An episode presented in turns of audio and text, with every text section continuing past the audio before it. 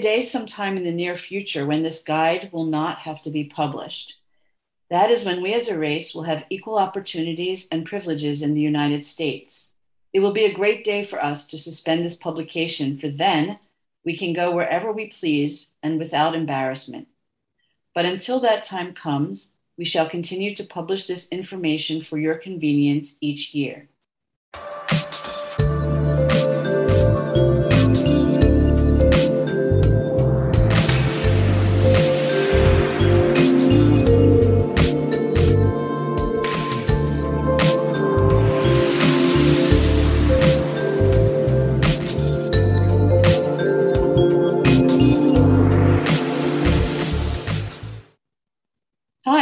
Welcome to our Psychology and Social Justice podcast. We're the Shrinks on Third, and I'm psychologist Cindy Ariel. And I'm psychologist Julie Mayer. Come on in. Today, we're going to talk about The Green Book. Julie, I don't know if you saw it, but there was a movie a couple years ago called The Green Book, which to a lot of white people was a feel good movie about a famous Black musician and a racist working class Italian white guy who went on a trip through the South with him as his chauffeur and bodyguard, and both were changed in some way. Yeah, I saw that movie. I get why white people might think it's a feel good movie, but I also imagine Black people might not really have felt so good about it. Well, I can't really speak for Black people, no. but from reviews I read, some Black people believed it was another white person's take on race relations just to make white people feel good, which I definitely see that.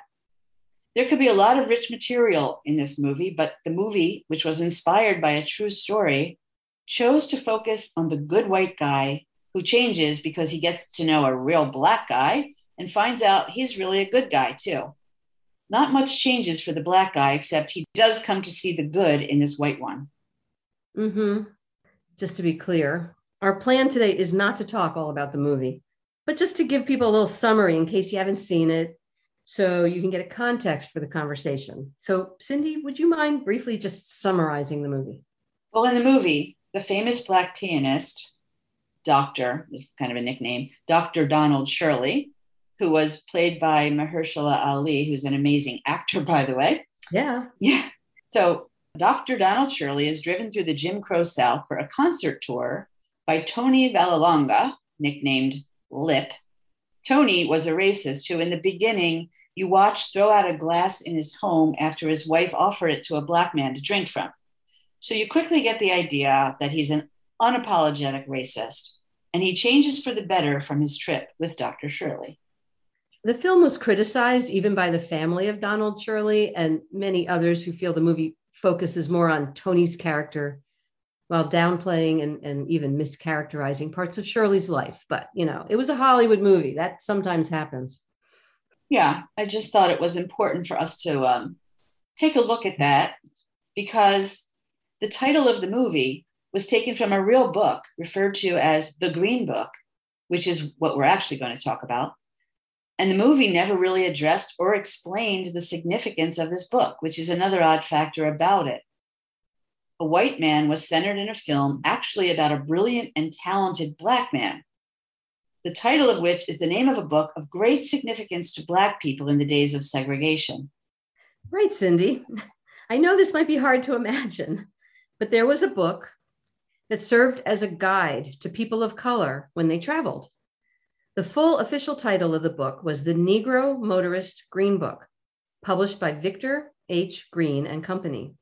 This was a travel book published annually from 1936 to 1967 that provided lists of hotels, guest houses, nightclubs, gas stations, drugstores, bars, barbershops, beauty parlors, tailors, garages, and restaurants that were known to be safe for African Americans to visit. The Green Book listed places in the deep southern states, such as Alabama and Mississippi, but also found places all over the country where people of color might face prejudice or even danger. We have to remember that segregation was all over the country back then, not just in the Deep South. The Green Book even listed places in Harlem, New York, where it was dangerous for Black people to go. At that time, sometimes it was even harder for Black people to travel in the North and the West because there were not clear signs for where they would be welcome and where they would not, like in the South. So the idea for the Green Book came from a 44 year old postal worker named Victor Hugo Green, who lived in Harlem, New York. Like most African Americans, he experienced racism and discrimination and wanted to do something about the treatment Black people had to endure when they tried to go beyond the bounds of their immediate neighborhoods for any reason. You might not have even known to think about this, but it wasn't safe for people of color to travel in many places because of prejudice and horrible laws and rules. And they had a lot to navigate when they did travel because it wasn't always clear where they would be welcome and where they wouldn't be welcome. So Victor Hugo Green wanted to save them from the fear, embarrassment, the difficulties, even the violence that they might sometimes meet trying to stay or even just to eat at certain establishments. With the invention of the automobile back at that time and an increase in job opportunities, car ownership became very widespread in the years before and after World War II, and everyone, including Black people, could get around a bit easier. People had cars and a little bit of disposable income and wanted to get out and enjoy themselves on vacation or travel for business or whatever else takes people to the road. But there was a lot of danger for Black people traveling around. Right. They never knew what form of discrimination and racism they would come up against. There were also a lot of segregationist whites only policies that were accepted at the time and those made it difficult, if not impossible, for Black travelers to find safe places to eat and sleep. There were places called sundown towns across the country where Black people were not allowed to be once the sun went down. And apparently, there were even more of these in the North and the West than in the South. Sometimes there was a bell that rang when it was time for Black people, usually who worked in the town, to get out. I know this is hard to believe, but it's true it just sounds so horrible. Yeah. They were allowed to go in and work there and then they had to get out. Yeah. Wow. And then to be prepared for whatever they might meet out on the road on a joyful family road trip, Black people would have to bring their own blankets, pillows, food, and drink. They'd even bring gasoline and portable toilets when they could, knowing that it could be hard to find a place where they'd be able to safely stop just to refuel or use a bathroom. As an added benefit with the Green Book, they'd even find community and entertainment, not just food and a place to stay, all of which are crucial, really. Yeah, Green became especially aware of the fear and embarrassment that Black people had to manage on the road when he married a woman from Richmond, Virginia, the South. They would sometimes travel there from their home in Harlem. And also, while he lived in Harlem, he delivered mail in New Jersey.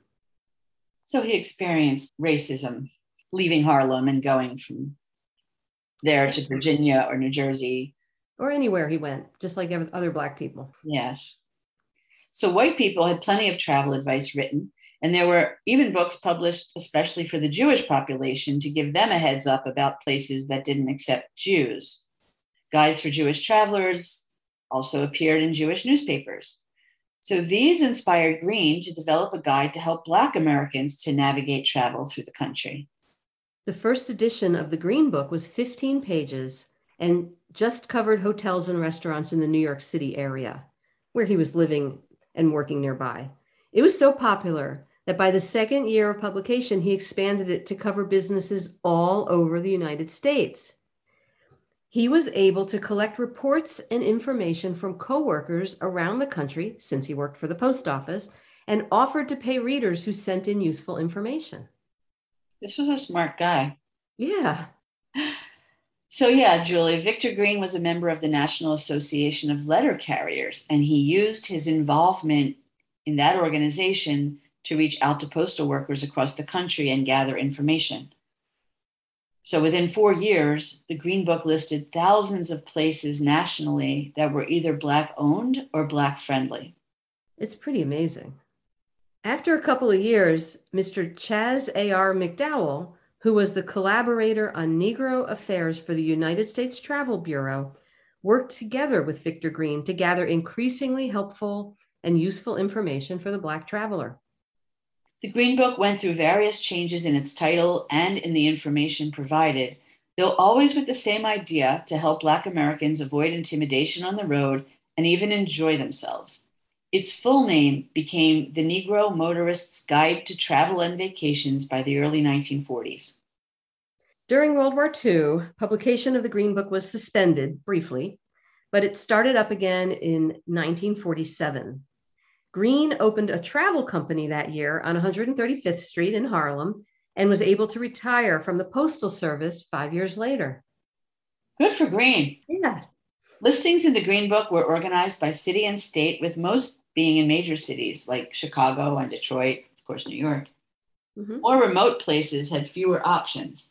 Alaska only had one entry in the 1960 edition, but all 50 states were eventually covered to some extent, in addition to Canada, the Caribbean, Latin America, Europe, and Africa. Even in cities with no Black friendly hotels, the book often listed the addresses of homeowners who were willing to rent rooms.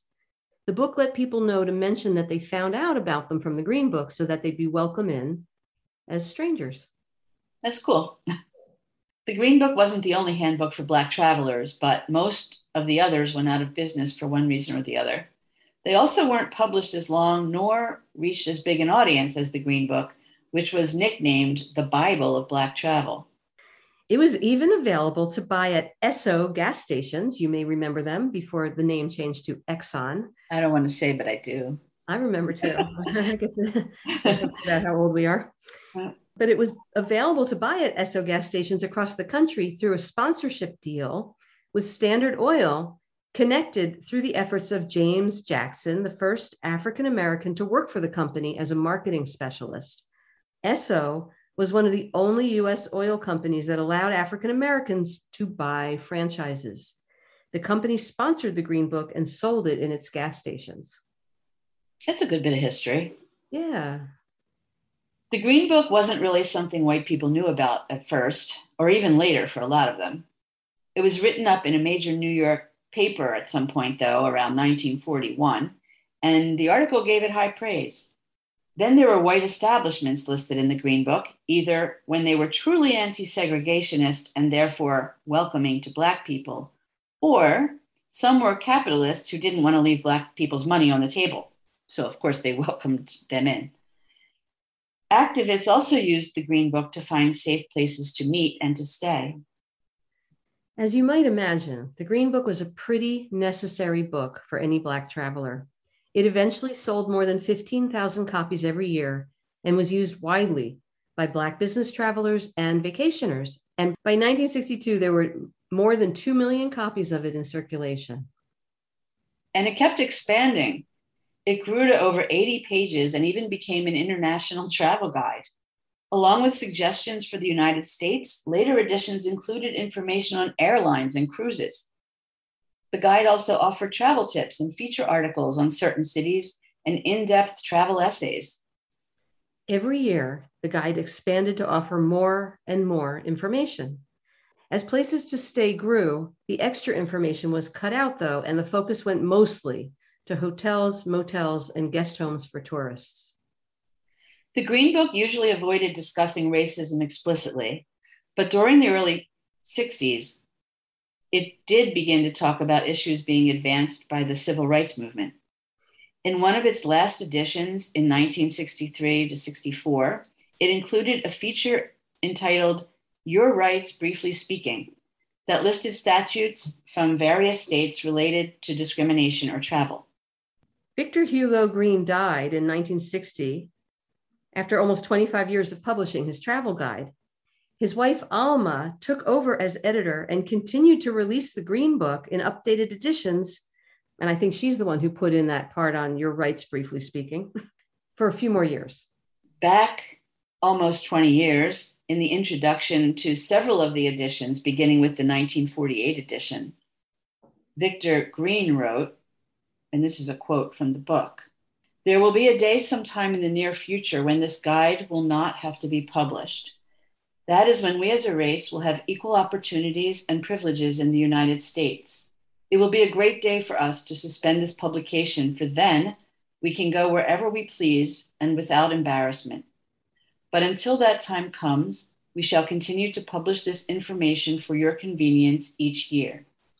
In 1964, the Civil Rights Act finally banned racial segregation in restaurants, theaters, hotels, parks, and other public places. 1964. Two years later, the Green Book stopped being published after 30 years in print. A 2019 documentary entitled The Green Book Guide to Freedom depicts the real story of the historical travel guide that helped Black Americans to navigate travel across the country in case you want to learn more about it. Thanks for joining us today. You can find us at shrinksonthird.com and follow us on Twitter, Instagram, and Facebook at Shrinks on Third. Till next time, take care.